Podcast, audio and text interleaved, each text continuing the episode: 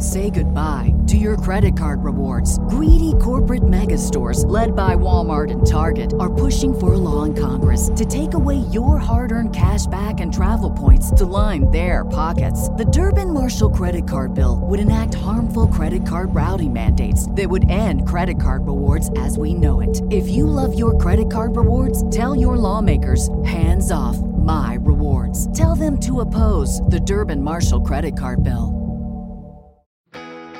Hello friends, I'm your host Chris Thrall. I'm a former Royal Marines Commando. I've adventured, for better and sometimes worse, across eighty countries on all seven continents.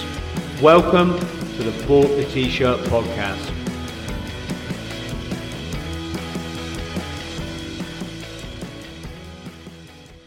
The area that had been shut off because of the, of the contact, they, everything was in, nobody went there. The Americans decided that they would they would disregard that because they're Americans. They didn't want to listen to what the Brits had to say, and they took the route that I would have took. They went right at the T-junction, and they had a much, much bigger I D go off.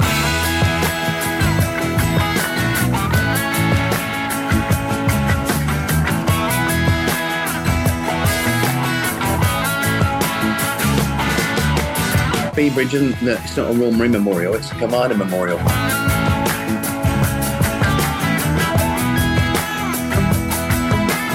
Routine should become your rock, because then when you've done it, you can get on with your day and you, you, you know you're good.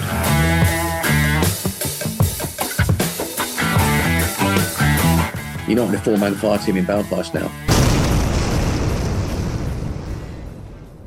Tim, how are you, brother? Oh, very well, thank you. Yourself? Firing, mate, firing. Um, absolutely delighted to have you on the show. Been following your Facebook page, the Cold Dip Commando folks. Tell us, mate, what, what's all this about? Uh, well, it started off on a, a bench in Bournemouth as sort of the Good Ideas Club. Um, I was just recovering from a, a second cancer, and I do cold water swimming anyway for my own personal Um, well, for my personal benefit and health, and I thought what would be a great idea would be to travel around the country trying to get more and more people involved in it for their mental health and physical health, and to raise money for charity. So that was uh, the Good Idea Club on a bench in the summer in Bournemouth. Um, it's a bit different when you're getting into John O'Groats in the dark in the wind and rain and storm, but yeah, that's why I did it. It's for to raise money and awareness for charity, really. And the charity, is it the Royal Marines Charity? Yeah, there's there's three, uh, two charities, the good cause. So I've got the, the Royal Marine Charity, because they, they helped me a great deal um, with the first two cancers, and the third, in fact, um, financially and and support. Also, Lymphoma Action, as the the four cancers that I've got or had are lymphoma, and Rock to Recovery, as they help with uh, P T S D, mental health, and you know, issues for serving and non-serving and blue light personnel. So I thought mental health, cancer, and the military were causes that most people can relate to. So every day for the month of January, is that is that right? You're you're getting in the water. Yeah, I started in uh, in uh, Poole in Dorset on the first of January, and then worked clockwise around the country. Uh, Exmouth, Plymouth, Land's End, then up the west coast, going into uh, Wales, and then into Ireland or Northern Ireland, and then back into the U K, Scotland. Um, and I'm now two days before the end of the Scottish leg. I'm up in uh, Arbroath at the moment, the home of uh, four five Commando, who were very gracious and hosted me last night in the mess. And I'll finish off. I'm going to go down the east coast and then back along the south coast, finishing on the thirty-first back in Branksome, where I started. And which which county is that in? Uh, Dorset. So that's uh, it's a small beach that I swim at every morning, and I go down there and I'll uh, I'll have a swim. Um, so I thought it was a, a fitting place to start and finish. There has been one one um, area that I couldn't get to when I got on Skye. The the weather closed in, and we couldn't get the van out of Skye. So. Uh, Bootneck, uh, Gaz Mason went to Ullapool for me, uh, put his lid on, budgie smugglers, got in the water, and uh, so there was a bootneck in the water at Ullapool, and I did two extra dips in uh, in Skye to make up for the one that I lost. And then we picked up the track and uh, um, picked up the, the trail in back in John O'Groats. Yeah, if you want a day off, mate, I get in my plunge pool every morning. So I, I've got I've got you covered, but I, I will hold my hand up, mate, and say I am a bit of a wimp with the old cold stuff. I, I I'm very skinny. I don't know if that's got to do with it. I got l- quite low blood pressure as well. I don't know if that's uh, from doing ultra marathons. Uh, yeah, I'm, I'm I'm kind of lucky on that side. I'm more of an old chunk than a young hunk anymore. So uh, it, it probably takes me a bit a bit longer to get cold. But uh, regardless of um, you know, the, the size shape, the, the colds, it, it's, a, it's a great feeling, and it's a great body reset as well. I mean, the science behind it is pretty awesome. Um, and I've don't really been a an ex-bootneck. I'm, I'm not overly science-backed, but I know the benefits mentally and physically that it, it does for me. Um, and when you're in that zone, that's what you're thinking about. And then when you get out of the water and you dry off and you you crack on with your day, you're in a so much a much much better place, better able to cope with the problems. The cancer's still there when I get out of the water, um, but you deal with it in a in a more positive and uh, productive manner, really. Yes, very very true, mate. And we'll we'll come on and talk about the cancer in a bit because I think it's really important. Um, we had a chat last night, didn't we, about Um, the pH level. Friends at home, you know, I talk about this like almost in every podcast. It's been the most important thing in my life. Everybody should buy some of these on eBay. They're about two quid, three quid. You just literally peel one off, pop it in your mouth, lick it. And then if you're like me, you can see I come up immediate, comes up green because I, I'm seven point two five, which is what nature intends human beings to be. You won't always be there. If you go and have a steak dinner, you're going to go into the red because that creates acid in your in your system. But then you balance it off by having a green smoothie for lunch the next day, and the body works it out. You got to look at your diet. You got to look at your environment. You got to look at what you're putting into your body. And in the past, when I when I left the mob, I was a personal trainer and I did nutrition. And and my nan would have given me a slap for charging people and saying to them, eat your greens, sit down, don't eat on the run, stop eating processed food. As you said, if you can pick it off a tree or pick it from the ground, it's good for you. If you got to stab it with a fork and put it in a microwave, it's not. So, and that was old school nutrition because that's the way she was brought up on the land. And uh, I, everything you say resonates with me. And while I was in hospital, I was speaking to a nutritionist about an alkaline diet, about having celery every morning. I juice up a, a four or five sticks of celery, and her answer was, "Well, yeah, that, that's that's all very good, all very well and good, but you you, you should always have a, a balanced diet." But they don't a balanced diet. They don't explain a balanced diet in reality as to what it really should be, and it doesn't mean, you know, sausage, egg, bacon. Um, it it means, as you said, things that you can pick with your hands, uh, fish you can catch from the sea, and nutrients that the body can absorb and the body can deal with properly. Um, because you say that in, in as an evolution, the body has only been dealing with this for such a small, small amount of time. Um, so millions of years of of growing to to eat properly, yeah. And then in a heartbeat, we've changed our diet in, in our evolutionary stage, and uh, expect the body to just cope with it, which is ridiculous. And, uh, and I'm guilty of it, and I think we all are, especially going through training. Um, you put out the, the sad news about Dutch's been shut down, um, and those that know and have been to C T C know Dutch's. Um, but it was it was good good stuff to get you through training.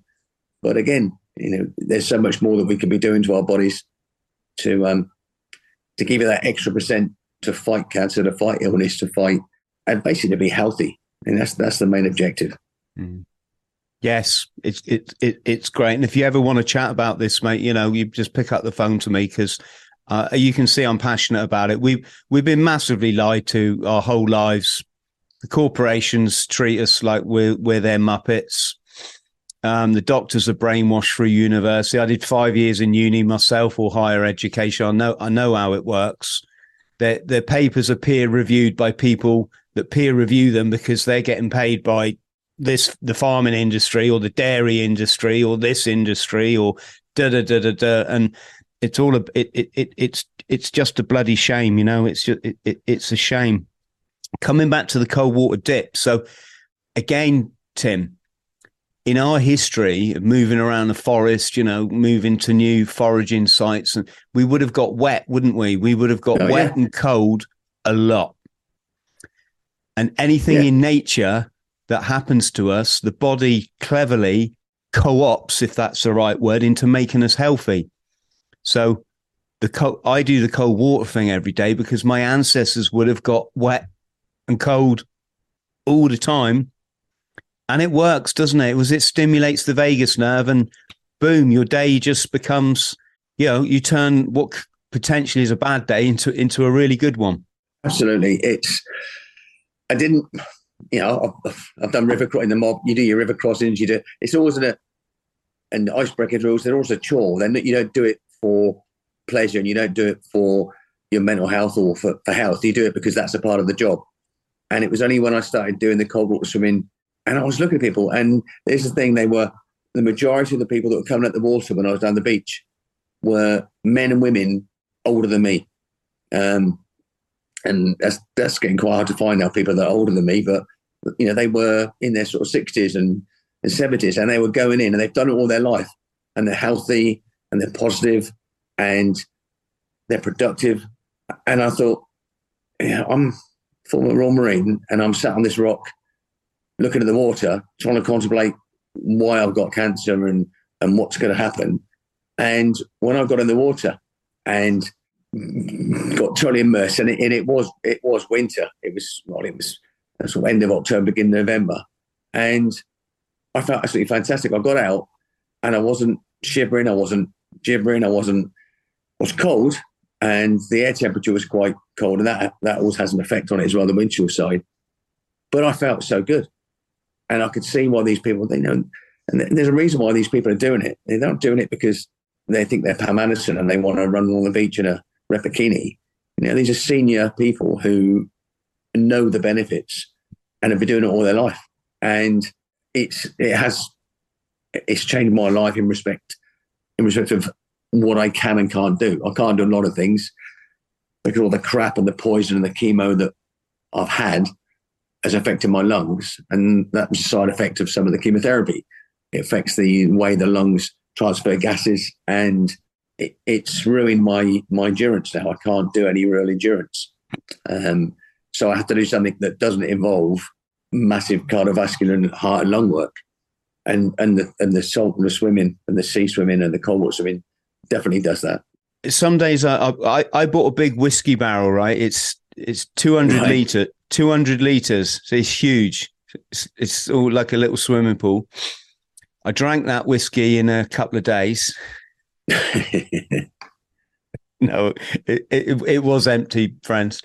Um, but no, I, I've got it out there in the garden next to my sauna. And like I say, I, I'm in that every. There's, there is. I don't have another option. You know, you know. I, do, yeah. I don't get. I don't give myself another option because. I, I, another thing, routine is so important, isn't it? Yeah. You know, routine routine should become your rock, because then when you've done it, you can get on with your day, and you you you know you're good. Today I went out there, I'm in that plunge pool, I'm under the water, I'm up, and I stay there, and I'm like, and the pain in my arms and legs from the cold becomes unbearable after fifteen seconds. Right. Whereas a week ago, I was staying there for a minute. Do you have a? Have you had that a similar experience? I enjoy cold water showers less than going in the sea, and the cold water showers tend to be painful. If I have a shower and you've got to move around and keep the, if he stays in one place and the hit water's hitting one place, it almost burns. But so you got to keep moving about. But in the water, when you go in.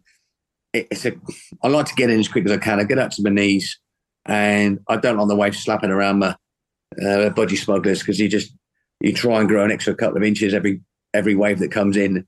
And so I like to just dive in and, and get under the water. And I love being under the water. As I, when I was in the mob, I was a, a diver as well. And I just love being in the water and under it. But I don't, the, the sea is slightly different than a static cold water tank. Um, there's nothing you can do. You're, you're in there. And I'm very I'm very lucky that I live by, you know, live down on the south coast by the beach. So, and that is my routine.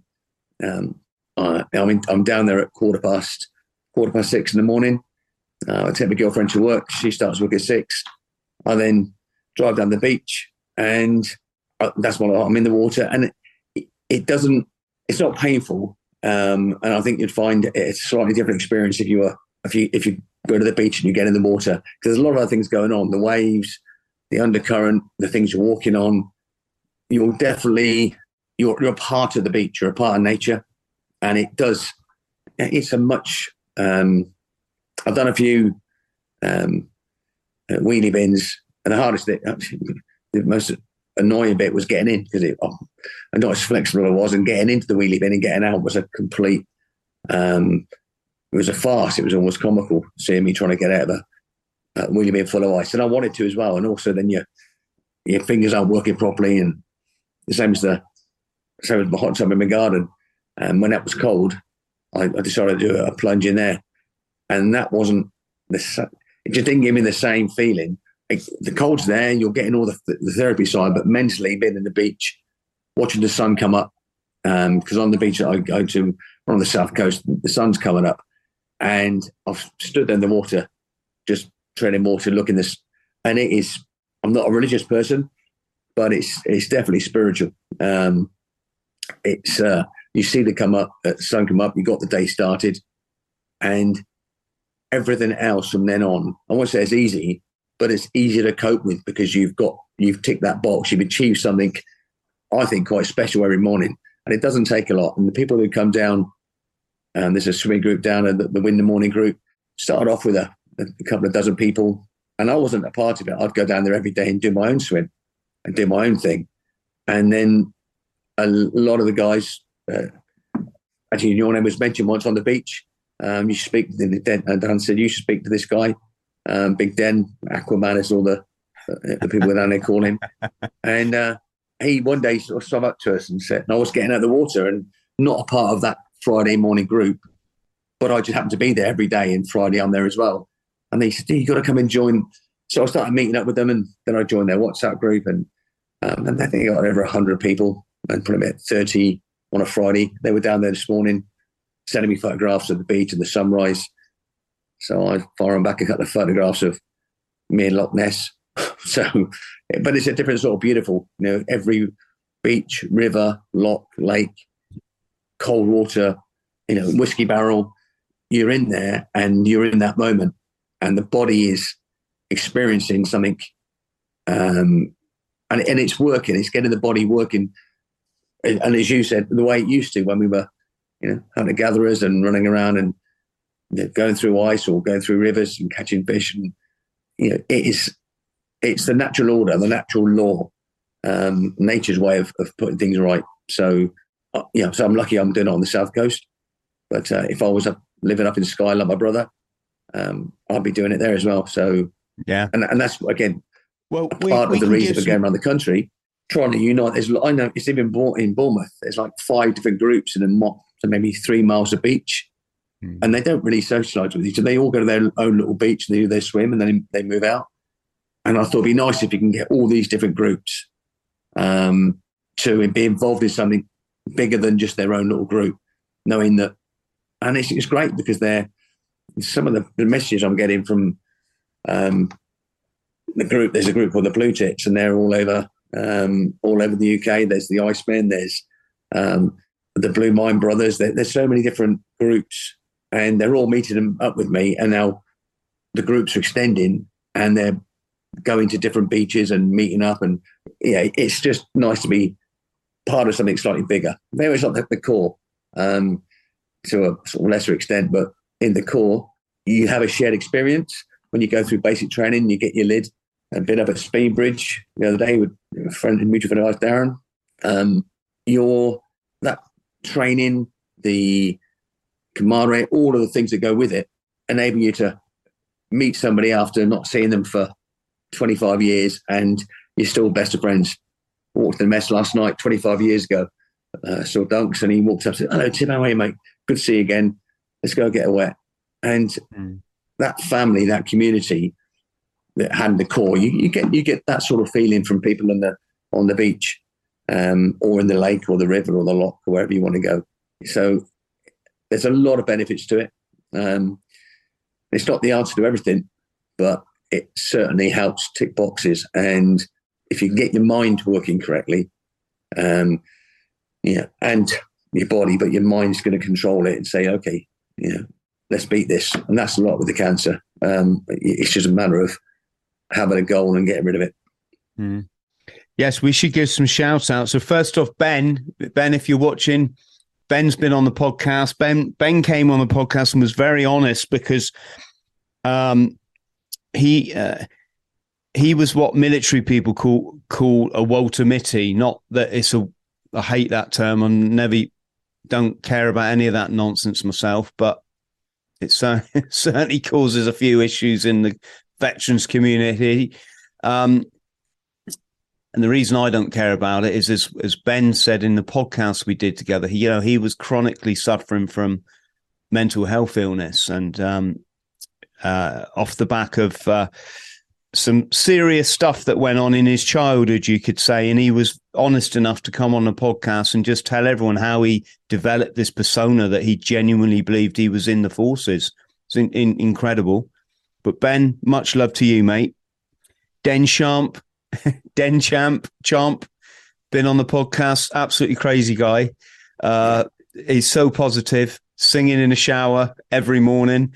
Um, he's out there, um, picking up the vibe for everyone, or putting up the vibe. And Dar- Darren, who Darren came on our uh, our nine mile speed march from Spean Bridge train station or Acknacarry's train station to the castle, the original commando speed march route, and um, we recreated the we recreated it in full full kit. I think it was year before year before last. Um, And Darren came on as an army commando, and even the morning of the speed march, he was down it down in the ocean. Tim, yeah, it, it's an absolutely amazing guy. I was very privileged when he when he turned up because Spean Bridge, uh, not being Spean Bridge isn't it's not a Royal Marine memorial; it's a Commander memorial. Um, and it was nice that there wasn't a lot of press, radio. It was just another commando that walked up behind me in a pair of shorts and flip flops. He said, all right, Royal. And I said, all right, how are you doing? And we shook hands. I just stood there on the mountain with the, you know, the statue of three men on the mountain behind us. And it was, it was, I get a second, spiritual. It was just, it was like a spiritual home, uh, the training ground of the commandos. And thankfully he took me to Dantakari and, and the training ground and to get in the water where guys had, were doing that in the Second World War prior to going abroad and, and you know, protecting our freedom. Um, And he was telling me all about the you know, the run and the from the train station and what they did and yourself. Yeah, utter. And three guys who, who you mentioned there that I know and um, positive, lovely people. And Ben did a great video. Off his own back, he just phoned me up and said, look, do you want me to do a video? And he got a drone up and that video is as pushed forward because it was so professional and it was so well done. Mm. Um, it got more media interest and that got the ball rolling. And you know, it's thanks to small things that friends do without wanting anything back. They do it because because they love you and because they're a part of the family. Um, and it enables other people to see the story and think, oh, I'll get involved in that. And I'll, and now the, um, I mean, the Royal Marine Charity said to me that it's, I won't say it's not about the money because the money helps to help with the mental health. It helps with it, all sorts of things. But one of the things that one of the girls from the Royal Marine Charity said was, it's gone beyond money now because we, we can get, if we haven't got people to look after, if the Royal Marine Charity haven't got, if if servicemen and ex-bootnecks don't come forward and say, I'm having, I'm having issues, I've got problems, I need some help. And I didn't because as far as I'm concerned, I was a bootneck and I help other people. It's my job to look after my family, look after my kids, my grandkids, and I don't go asking for help because it's my job to be the provider and the helper. And my father actually got in contact with him and said, can you please speak to my son? He won't ask for help. He's going through cancer. He's, I know he needs help um, with, with financially. And, and, and, and eventually I said to Royal Marines Charity, okay, well, what can you do? And they were, they were outstanding. Mm. So one of the, one of the girls said, people are phoning in now for help. They've always been phoning in, but the momentum of the of the Cold Dip Commando Challenge is enabling people to, it's given the doorway or the key to open the door and say, yeah, actually, I've just seen this on T V. I've just seen this on the radio. I've just seen this on uh, on a podcast. I would like, um, I'm actually in a place where I need some help. So it's nice. And obviously the money's important because that enables the people to help, but it's no good having a bank full of money and no one, and not helping anybody. And yeah. not having anybody there to receive the benefits and help. So that's, yeah, it's um, it's good. I'm I'm I'm really pleased that everything's going so well. Um, I wish I'd got a thimble pair of budgie smugglers, but um, just got the lycra and the spandex. I've, so that, I've actually got some. They're called flotation shorts. They're um, they're like right. uh, they're like uh, the old uh, the, like the old wetsuit material in the old yeah. days. I can't remember the neoprene, isn't it? Neoprene, neoprene yeah, they're yeah. neoprene. And you, you buy them because it helps you when you're training for triathlon. It keeps your core up. Yeah.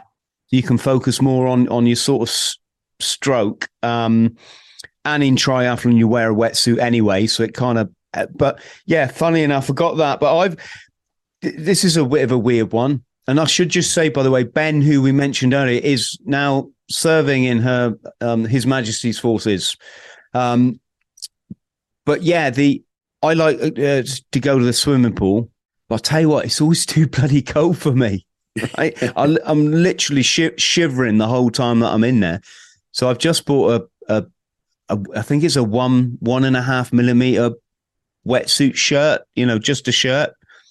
Um, I'm quite yeah. interested, quite interested. Because sometimes if I go with my son, I'm, we're, we're there for two hours and that's a long time to be, um, to be shivering.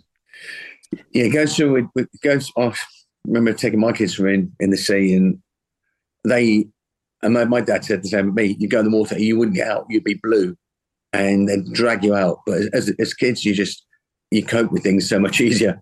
And the, the parents, you can see them thinking, "Please get out of the water. I, I've got to stay in for safety reasons." Um, but they really want to get out. So it's one mm. of the problems when I did my dips. I, I believe in first in, last out. And yesterday there was people saying, "Oh, this is fantastic! I didn't realise I'd enjoy it so much."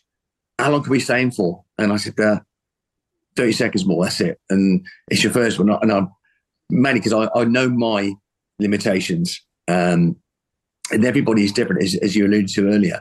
Everyone has got their own threshold.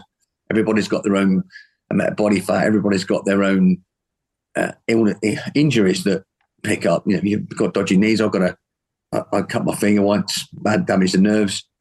And that's my indicator. If that finger starts to go white or starts to feel cold, cold in the rest of my body, I know that that's my, that's my time limit. And then I get out. Uh, if, if I haven't done my whatever allotted time, it doesn't matter because every day is different. Every environment is different. But I that's my combat indicator. So I'll make everybody get out before me, because I don't want people in the water, because people take staying too long. And I'll say, if you once it gets comfortable, you need to be getting out. Um, if you're not used to it, if it's not something you're doing on a regular basis, you can't just go in the water and sit in there for half an hour and then come out, because your core body temperature just drops, and it's your inner core that you got to try and keep warm. And it takes so long, you get like almost a, a secondary shock. Um, but it, yeah, it's, it's great. Swimming pools are. Um, some of the coldest ones, because they're not, it's not moving. Some of the lakes uh, and the waves and the beaches, I wouldn't say warmer, but um, you know, they're, they're not as cold as some of the static waters. So other than our good friend Darren, what, um, how's the support been up? Did I see what Mark Ormrod came to support you in Plymouth? I... Yeah, he did. Yeah, Mark, um, it was the same place that he did his, uh, his mile swim. Um, mm. So total, I mean, the, yeah... The, the the second day was like a summer's day in Exmouth. The third day, uh, day three at um, Fast Down Bay in Devil's Point was horrendous. Um, the Royal Marine Charity were there. There was the Royal Marine Association gig. Coxswains, they, they they turned up. They would have brought their boats, but it was just too rough. And um, Mark turned up, and you know, yeah, again, yeah, meeting people like Mark, it, it's it makes you realise that life is just about living, and you, and no matter what it throws at you, he he, he does. He's the, like the commando spirit. He just cracks yeah. on. Yeah. Um, Friend, and, friends at home, Mark is a, a triple amputee, in case you're wondering. And he recently got the world record for swimming a mile in in, in the open ocean. Was yeah, was that just, right, Tim? Yeah, that's right. Yeah, he went from Devil's Point. Um, I mean, I've been people going to Devil's Point. Just getting in the water was a, a big enough challenge for them. And they're, you know, able-bodied, two arms, two legs, mm. and everything working properly. And that was a challenge. So for Mark to, to swim a mile, I thought... He said, well, I won't be getting, I won't be able to get, get in the water with you. I said, that's fine. I don't want to be, you know, I'm there, I can swim probably twenty yards before I've got to stop. Um, and the trouble is when you when you swim and you stop to try and get your breath back, you're not, because you've got to tread water. So I only swim when I'm doing, when I'm swimming along the beach. I don't swim out into deep water, because the moment I'm out of depth, I'm trying to tread water. And that's, I can't, I can't, I can't, can't breathe. But he, he did it, you know, with, With a, a total respect to the guy, he's um, and a lovely bloke as well. You know, just a, a just a humble bootneck. You know, just a guy who's just making, getting on, cheerfulness to face adversity, and just cracking on with life. You know, it's just it, it's great to meet people like Mark. Yes. So, Tim, tell me, when when were you in training? Uh, I joined uh, nineteen eighty, June thirtieth, nineteen eighty, uh, two six four troop. Um, in fact, I had one of the guys from two six four. On the beach with me. In, Mate, you um, don't look old enough. Ah, you're lovely, aren't you? It's great having that connection with people still. Uh, I'm getting guys who are, are turning up who I, you go through basic training. Um, mm. Did you go down south, Tim? No, I didn't. I, actually, I went. I came up here when everyone was going down south. Um, back in the day when Camacho, well, it's not even, it's four three Commando now. Um, and I went up to the M C T, onto the rigs for the maritime counterterrorism side. As a very young Marine, I was sort of really lucky. One of those swan runs that you think, oh, I get this great draft. And at the time, the Falklands was never going to happen. You know, everyone was going to go to Ascension. So, um, and, but, so I, I was up in Camacho doing the M C T work while everyone was down south. And, uh, but my cousin was down south. He was, um, well, my cousin was in four two. Uh, he went down. Um, obviously, a lot of my, a lot of my troop and my mates, and uh, I got down there for the Canberra when it came back. So that was the closest I got, was going on the lash with the boys when they got back from off the Canberra. But uh, yeah, again, that's I was lucky. Again, I consider myself lucky. I, I would love to have gone down, but you don't know. You don't know how things would turn out had I been. You might not have come back, mate. Yeah. um, I lost some. One of my landing craft, Foxtrot Four, got uh, got hit from H M S Fearless, and I served on Foxtrot Juliet, which was its replacement. Um, and Scouser Rotherham, who was actually a G D sergeant, uh, it was G D sergeant, and they had the Afghan S Q, uh, or special qualification for those people who are um, are watching that aren't up to date with our abbreviations. Um, and he had to do a S Q, so he. He chose landing craft, so he was on my landing craft threes course, um, and then he went on to the twos course and went on to Fearless. And when Foxtrot Four got hit, we then we lost we lost some good guys on it. Um, so you, you can't, you know, there, there is no case of, um, you know, I wish I'd gone down or I wish I got gone for it, because you don't know you, you don't know what might happen. Mm. Um, you know, you can only be where you are, where you are, and.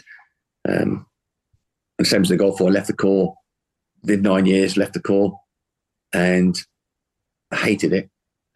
Total fail city. I just really could not cope with the way. I wasn't ready for the, to leave the Corps, basically. Um, so I left, and within eighteen months, thankfully, the, not thankfully, but the Gulf War kicked off, and I got recalled. So...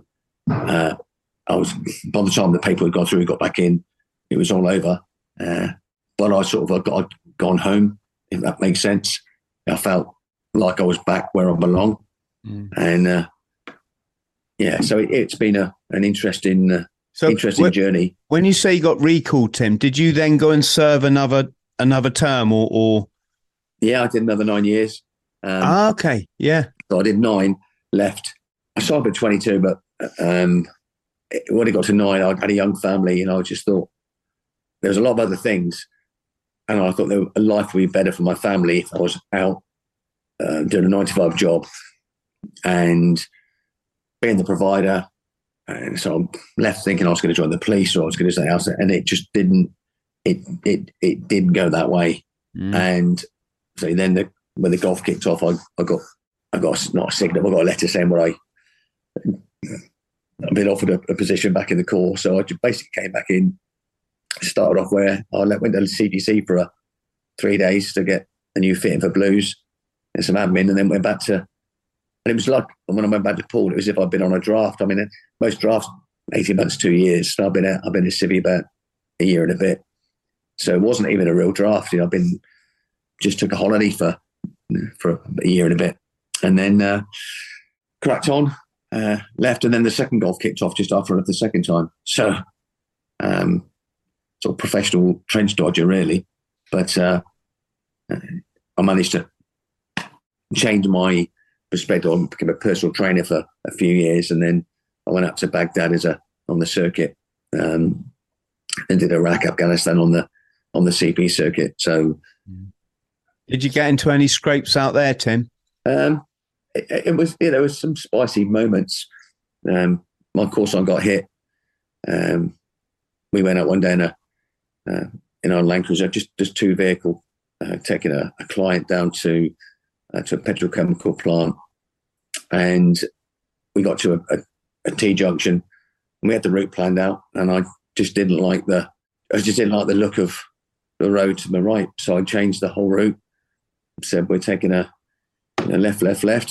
Um, and as we approached the bridge, uh, there was a, a bridge going past around by the cemetery, and there was a kids playing on the bridge, and it was just a, everything looked okay. And then as we approached, the paving slabs had been moved, or the curbstones. And the next thing you know, we, it was a case of you, you realise it, and then it's it's too late. And there was a, a fifteen pounds uh, explosive wrapped around her. Um, an artillery shell, and it lifted the lifted the armoured Land Cruiser up, um, trashed everything.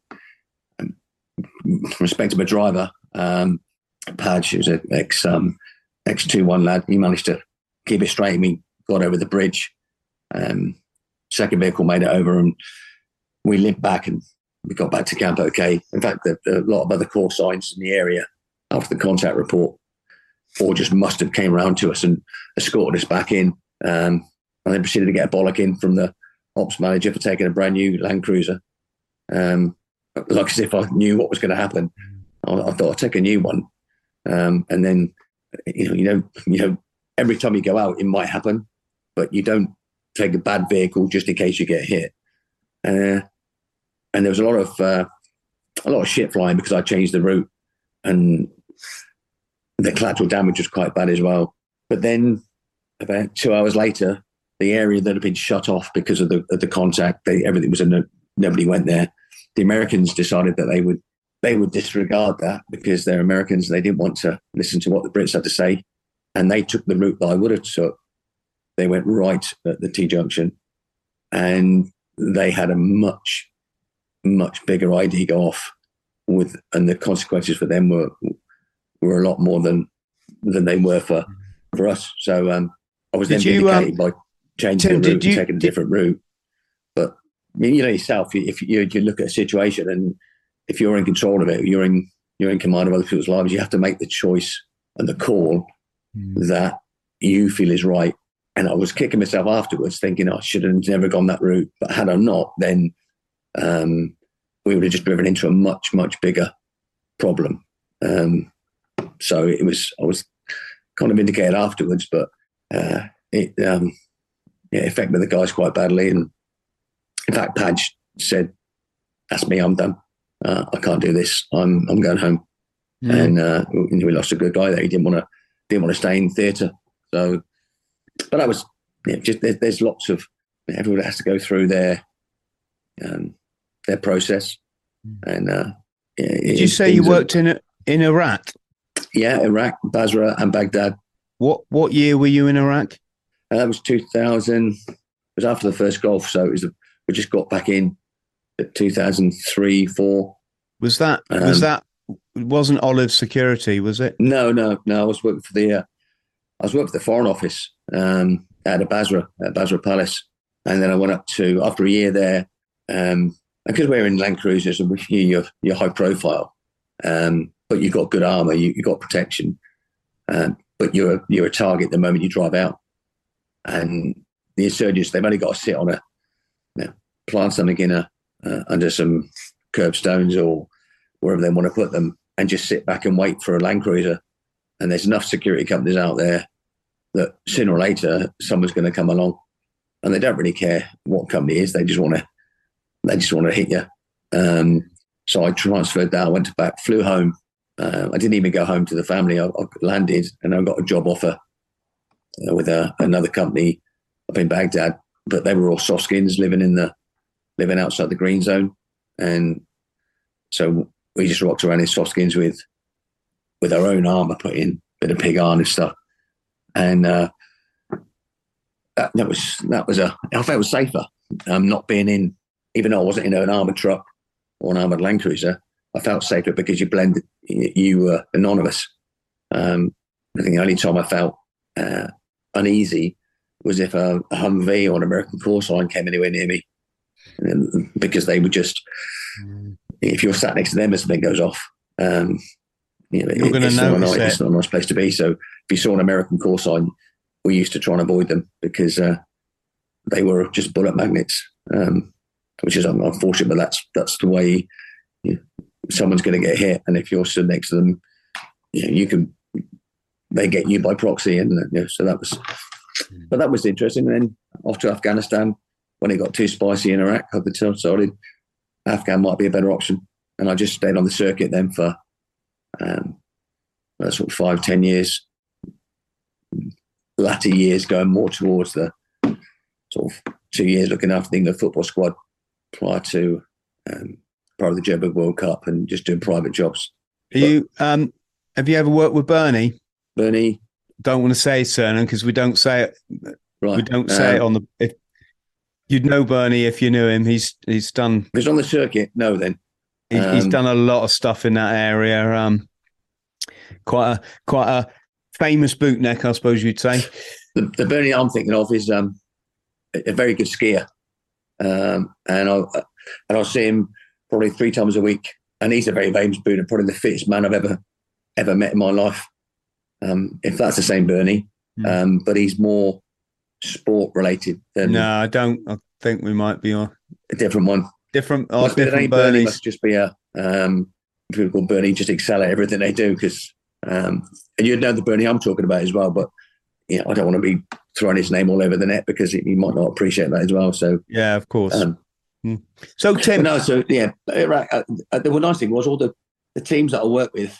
Um, again, it, if you join a team, it hasn't all got to be all bootnecks. Paras, engineers, it doesn't really matter what the cap badge is. You're all out of purpose, and and it, it was like being like being back in the mob. You, you had that um, feeling of you stood side by side somebody, and and then they've got you back. And did you ever get a, people that were really shit? Yeah, but but uh, unfortunately, that's if you if you take a cross section of the world and, and life in general, policemen, firemen, nurses. And bootnecks, milkmen, you're going to get the guys who are good, and then you're going to you're always going to get that percentage that somehow slipped through the net. Um, and all you can do is avoid them and try and train them if you can. You know, I've met a couple of people who were they would have always been a liability because nobody took responsibility to say your N S Ps are shocking. You need to, you know, nobody took them aside. It was almost well, it's not my job to train them. And, and to be fair, it's not their job. But if they're on your team, you can't just offload them to somebody else every time their name comes up. you know, it's like the last kid on the playground who doesn't get picked for football. Um, he's the, sometimes people need to be taken aside and told what they're doing is wrong. Could be their driving. Um, and I have to put my hand up on that one. My driving was atrocious. Absolutely, probably still is. Um, Do, were you that's in, why I got promoted quickly. Did you serve in Northern Ireland, Tim? Yeah, I was. Uh, um, first tour was four two uh, in South Armagh or Besbrook, South Armagh. Mm. Did, um, I'm just that thinking was eighty-three, that eighty-two, eighty-three Um, that must have helped. The, th- learning those drills must have helped in the Middle East, I'm guessing. Patrol, uh, well, patrol te- skills and the teamwork side of it, um, and. Obviously, the South Armagh are slightly different. Um, it's a wet, cold. Well, it can be extremely wet and cold, um, an unforgiving place. And it's the discipline and the routine and getting yourself into a particular mindset. And in fact, it, it, it helped me when some of those sort of senior um, C P guys used to say, you know, Tim, you know, calm, in the early days, calm down. You're not, you're not in a four-man fire team in Belfast now. You know, you're not. Everybody is a terrorist. Um, so every time you see someone on a roof, not everyone's got an R P G. And uh, in my first few weeks on the ground, I was a bit jumpy, and all that did was make the client feel jumpy. So um, being a good soldier is great, but when you're when you're in a fire team or when you're in a, a P S D team, you're trying to put the client at ease. You're trying to make them feel that everything's okay. And there has to be a visible step up when it starts getting, if it starts to get loud and noisy and you think this is, things are going to happen, and you start getting animated and you start to um, look around more and you're more observant, and, and your, your body actions are a signal to the client or to the principal that, yeah, something's not right. Um, but if you're like that all the time, they either they're in a state of panic all the time, or they get complacent. And then when you start to look around and you start to, the, the level goes up, they don't notice it because you're at that level all the time. So in the early days, you know, it was it was new to me, um, and it's a it's a type you know, a, a good learning curve. And I had a very good team leader who was ex-R M P, airborne R M P, and an ex-bootneck. Um, with him, he was ex-Foreign Legion and then Corps. And you have to learn quickly, because if you don't, you then start to get pushed down the ladder and people don't want to work with you. So um, I was very lucky to have some really good guys around me. And that, but that's if you if you got people who cover your back, and and you got people who look after you and and take the time to explain what you're doing wrong, then you don't make mistakes. And if you make mistakes, you learn from them, and then you don't make him again. But there were people in, who were just bums on seats, and the, and the security companies were, they didn't want to send them back because they were getting paid ridiculous money for that person to be in country, regardless if they're on the job. They'd be sat in a storeroom, or they'd be sat blanket stacking or doing something trivial, but they're still getting paid pop stars wages, and the company was still getting paid the bigger percentage. So I understand why they didn't um, send them straight back. But all that did really, um, not want to turn this into a drip session, but all it did was it meant the guys who were on the ground were working harder and longer, because there were people out there that, and, and I'm talking at a, at a small amount, you know, I was very lucky. The companies I worked with were, um, were quite picky, but people fall through the net, you know, um, and, uh, but it was a, it was a different, a different time back then. It was a bit like the Wild West when we first went out. Um, But it's, uh, yeah, it makes you who you are. Yes. And, uh, one of the things about Northern Ireland, though, uh, Chris, you mentioned, well, I mentioned the Cold Dip Challenge. I went to uh, Antrim, and that's uh, Six Mile Water, which is the entrance to, from the lock, from Loch Ney into Antrim. And that was an area that I used to patrol. I was out there on up, uh, up, up Lifespan. And one of my old instructors from training, who took me through, well, basically put, took me through basic training, turned up uh, in Belfast um, to show support, which I thought was, you know, it's great having a squaddy there, but having one of your instructors walk up, slap me on the back and say, "Well done, Royal, good effort. Couldn't have you in the in all Northern without coming and saying, well done." that was that was quite special. Um, even though he used to beat the hell out of me, and uh, you know, it was nice to have people like that turn up. Mm. I, I had my uh, troop boss on the podcast the other day, or not? Yeah, yeah, yeah from from training. Um, uh, Jock Jock Hutchinson. Um, he was a he was quite. He's probably just about like the best troop boss you could have in training. He was yeah. hard as nails, always always led from the front. Um, wasn't any kind of, you know, bully inside to him or anything. Um, yeah, very nice man, very nice man. Um, yes. Tim, listen, uh, ha- how can people support you? How can they best support you? How can they get hold of you? Where can they find your route? And where can they donate money? Okay, well, the um, there's a website which has got the route on it. Um, I say we're just finishing the Scottish leg now. That's uh, w w w dot cold dip commando dot com. And if you go to the website, there are routes and links to, or they show the routes when we go through, but there's also links to the Just Giving page. Um, if you go straight to Just Giving, uh, it's Cold Dip Commando. If you search Cold Dip Commando or Just Giving, um, that's the way you can, uh, if you want to donate, and I'll be very happy if you do, um, you can donate there.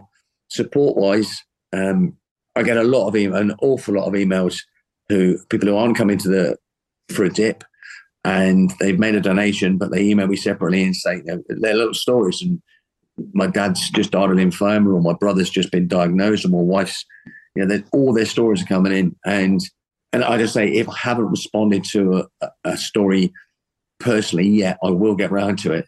And the same as the donations. I started off thanking every single person who made a donation, um, and not a generic thanks to donation, cut and paste, but a, a personal mm-hmm. response to each um, to each donation. But there's that many, um, which is fantastic, and I, I'm totally humbled and. and and happy that it's happening like that. But I don't get the time in the day between driving to the next location, doing things like this that you, you know, you're helping me with, and, and taking your time to to help promote it.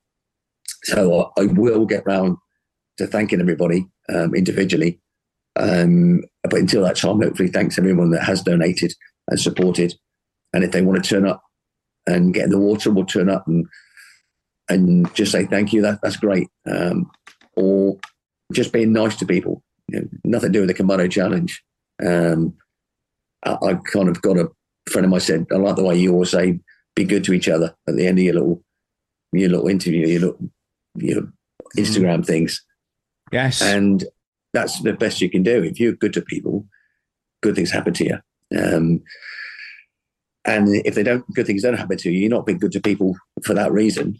You're doing it because it's nice to help, and it's nice to um, to give something back. And tomorrow's not a guarantee for everybody, so or anybody. So you you just got to be the best version of you and help other people to be the best version of themselves. So if this helps to do that, um, yeah, I'm, I'm chuffed with that. that. That's enough. And I thank people like yourself who are giving me the platform to to share it. Hey, brother, absolutely my pleasure. Anytime, anytime. Tim, wish you all the best. Um, keep smashing it. Uh, to everybody out there, we'll put all the links below where you can uh, catch up with Tim or make a donation or send a good, good luck message, et cetera, et cetera, et cetera. Um, and that just leaves me to say, if you could like and subscribe to the podcast, click the notification bell. Uh, I've got my own challenge coming up soon. I'll be running across the Sahara Desert in April, I think it is. Um, these things you do when you're fifty-three years old. So uh, stay tuned for that one. Much love, folks. See you soon. Hey, Chris. Thanks, mate. Friends, thank you for listening to the Bought the T-Shirt podcast. Please like, subscribe and share.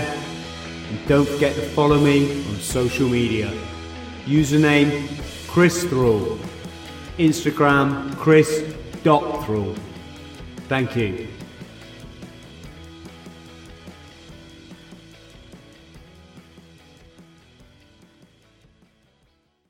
say goodbye to your credit card rewards. Greedy corporate mega stores, led by Walmart and Target, are pushing for a law in Congress to take away your hard-earned cash back and travel points to line their pockets. The Durbin Marshall credit card bill would enact harmful credit card routing mandates that would end credit card rewards as we know it. If you love your credit card rewards, tell your lawmakers, hands off my rewards. Tell them to oppose the Durbin Marshall credit card bill.